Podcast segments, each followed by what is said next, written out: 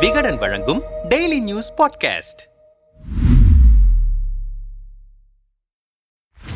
தமிழ்நாட்டில் வெற்றிடம் நிலவுகிறது. கழகங்களுக்கு மாற்றாக மையம் பருகிறது என கூறி கட்சி ஆரம்பித்தவர். சமீபத்தில் நடந்த ஈரோடு இடைத்தேர்தலில் திமுக கூட்டணி கட்சியான காங்கிரஸ் கட்சிக்கு ஓட்டு கேட்டும் திமுக தலைவர் ஸ்டாலினின் பிறந்தநாள் புகைப்பட கண்காட்சியை திறந்தும் வைத்திருக்கிறார். தனித்து போட்டி தனது தலைமையில் கூட்டணி அமைத்து போட்டி என திமுக அதிமுகவுக்கு மாற்று என்று வந்தவர். இன்று திமுக காங்கிரஸ் கூட்டணியில் மக்கள் நிதி மையம் இடம்பெறுவதை மறைமுகமாக உறுதிப்படுத்தியிருக்கிறார். அதே சமயம் ஆறாம் ஆண்டில் அடியெடுத்து வைக்கிறது மக்கள் பால் நிதி மையம் ஆரம்பித்த துடிப்பு குறையாமல் ஐந்தாண்டுகளை கடந்திருப்பதாக ஆரூடம் சூட்டியிருக்கிறார் கமல். கடந்த இரண்டாயிரத்தி பதினெட்டாம் ஆண்டு பிப்ரவரி இருபத்தி ஓராம் தேதி மதுரை ஒத்தக்கடை மைதானத்தில் மாநாடு கூட்டி தனி கட்சி ஆரம்பித்தார் நடிகர் கமல்ஹாசன். ஒரு புதிய கட்சி ஒரு புதிய பாதை ஒரு புதிய கொள்கை என களமிறங்கிய கமல்ஹாசனுக்கு மாற்றத்தை விரும்பிய இளைஞர்கள் நடிகர்கள் தொழிலதிபர்கள் முன்னாள் ஐஏஎஸ் ஐபிஎஸ் அதிகாரிகள் சமூக செயற்பாட்டாளர்கள் என ஒரு புதிய பட்டாளமே பேராதரவு கொடுத்து வரவேற்றது. டெல்லி முதல்வர் கெஜ்ரிவால் பாணியில்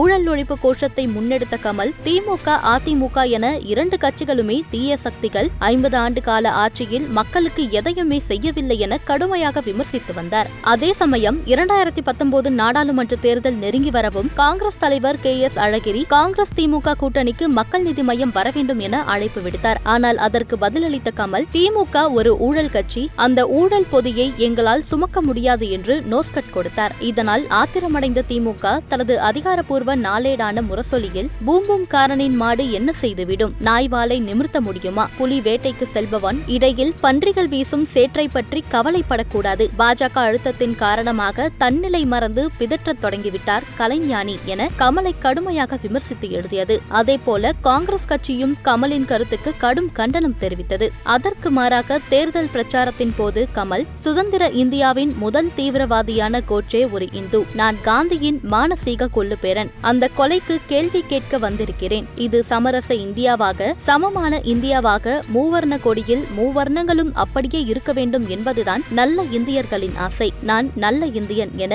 பாஜக சங் பரிவாரங்களை கடுமையாக விளாசினார். மேலும் நேற்று வந்த எங்களை பார்த்து கிராம சபை கூட்டம் நடத்துவதை காப்பியடித்து விட்டார்கள். நாளெல்லாம் சட்டமன்றத்தில் சட்டையை கிழித்துக் கொண்டு நிற்க மாட்டேன் என கூறி ஸ்டாலினை மறைமுகமாக விமர்சித்திருந்தார். இது கமலின் அரசியல் அரைவேக்காட்டுத்தனம் என சொல்லி விமர்சித்தது. அதேபோல திமுக உதயநிதி ஸ்டாலின் கமல் அறியாமையில் பேசிக் கொண்டிருக்கிறார். கமல் என்ன ஐம்பது ஆண்டுகளாக தூங்கிக் கொண்டு இருந்தாரா என காட்டமாக கேள்வி எழுப்பினார். அந்த சூட்டோடு சூடாக இரண்டாயிரத்தி பத்தொன்பது நாடாளுமன்ற தேர்தல் நடைபெறவும் தனித்து களம் கண்டது மக்கள் நீதி மையம். போட்டியிட்ட அனைத்து தொகுதிகளிலும் மக்கள் நீதி மையம் தோல்வியடைந்தாலும் மூன்று இடங்களில் பத்து சதவீத வாக்குகளையும் பதினோரு இடங்களில் மூன்றாம் இடத்தையும் பிடித்து முதல் தேர்தலிலேயே மூன்று புள்ளி ஏழு சதவிகித வாக்கு வங்கியை பெற்றது. அதை அதைத் தொடர்ந்து இரண்டாயிரத்தி இருபத்தி ஒன்று சட்டமன்ற தேர்தலுக்கு ஆயத்தமானது. வழக்கம் போல திமுகவுடனான வார்த்தை யுத்தமும் நீடித்தது. மக்கள் நீதி மையம் நான்காம் ஆண்டு தொடக்க விழாவில் பேசிய கமல் ஆக்டிவாக இருக்கும்போதே மக்கள் சேவை செய்வேன் சர்க்கர நாற்காலியில் இருந்து கொண்டு தொந்தரவு செய்ய மாட்டேன் என்று கூற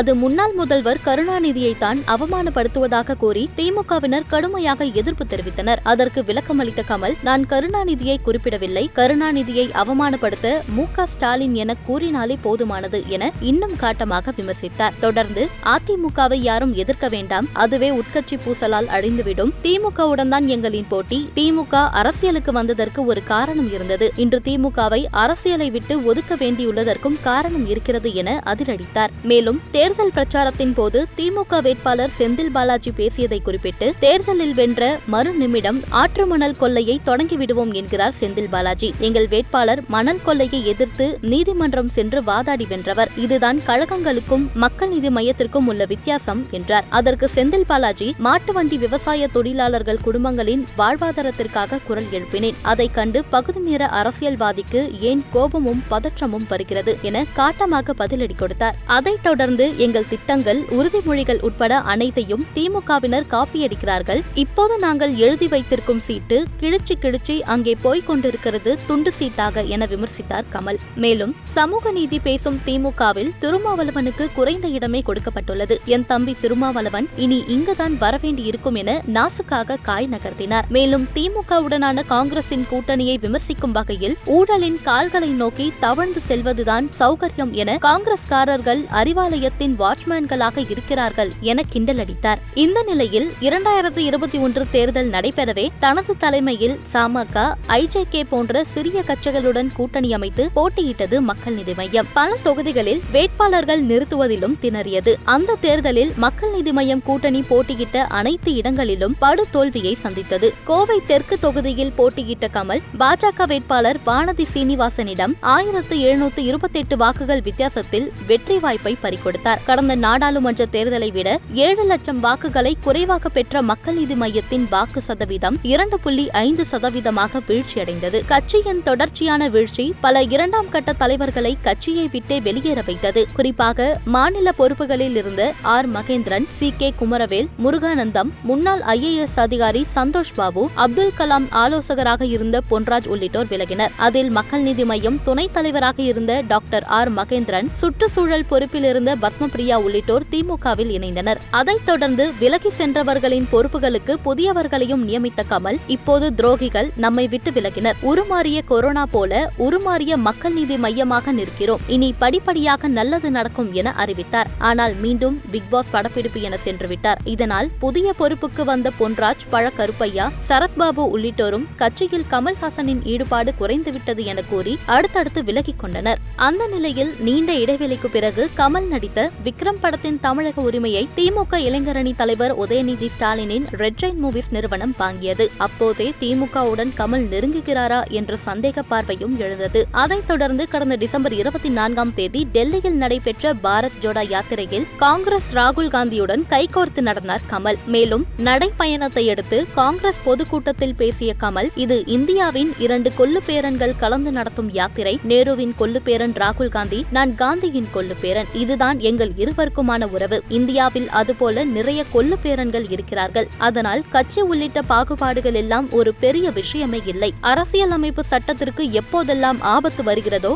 அப்போதெல்லாம் தெருவில் இறங்கி போராட நாங்கள் வருவோம் என காங்கிரசுடனான நெருக்கத்தையும் அதிகரித்தார். இந்த நிலையில்தான் கடந்த பிப்ரவரி பத்தொன்பதாம் தேதி ஈரோடு இடைத்தேர்தலில் திமுக கூட்டணியில் அங்கம் வகிக்கும் காங்கிரஸ் வேட்பாளர் இவி கே எஸ் இளங்கோவனை ஆதரித்து பிரச்சாரம் மேற்கொண்டார் கமல்ஹாசன். அப்போது இவி கே எஸ் இளங்கோவனுக்கும் எனக்கும் ஒரு பெரிய உறவு இருக்கிறது. அவரும் பெரியார் பேரன் நானும் பெரியாரின் பேரன். பெரியார் காந்தியாரின் தம்பி. இன்று விட்டுப்போன கடமையை செய்ய வந்திருக்கிறேன். நான் அரசியலுக்கு வந்தது லாபத்திற்காக இல்லை. இங்கே வந்திருப்பதும் ஆதாயத்திற்கும் லாபத்திற்கும் இல்லை. நம் நாடு மதசார்பற்ற நாடாக இருக்க வேண்டும் என்ற காரணத்திற்காக இங்கு வந்திருக்கிறேன். இதற்கு முன்னோடி வேலைகளை பார்த்த ஒரு கட்சியின் வேட்பாளரான இளங்கோவனுக்கும் என் ஆதரவை கொடுப்பது ஒரு இந்தியனின் கடமை. நாம் கட்சிக்காக என்பதை விட அறத்தின் சார்பாக வாக்களிக்கப் போகிறோம் என நினைத்துக் கொள்ளுங்கள். மையவாதம் என்பது நடுநிலையில் இருப்பதல்ல. மக்களின் நலன் என வரும்போது நியாயத்தின் பக்கம் இருப்பதே. சுதந்திர போராட்டத்தில் கிழக்கிந்திய கம்பெனியை எதிர்த்து போராட்டம் நடத்தினோம். இப்போது இந்தியாவை ஆளும் வடக்கு இந்திய கம்பெனியை எதிர்த்து எதிர்த்து போராட்டம் செய்ய வேண்டிய சூழல் ஏற்பட்டுள்ளது. பல விமர்சனங்களை கேட்டுவிட்டு தான் இது சரியான பாதை என்று தேர்ந்தெடுத்து வந்துள்ளேன். என் பயணத்தை பாருங்கள் பாதை புரியும் என காங்கிரஸை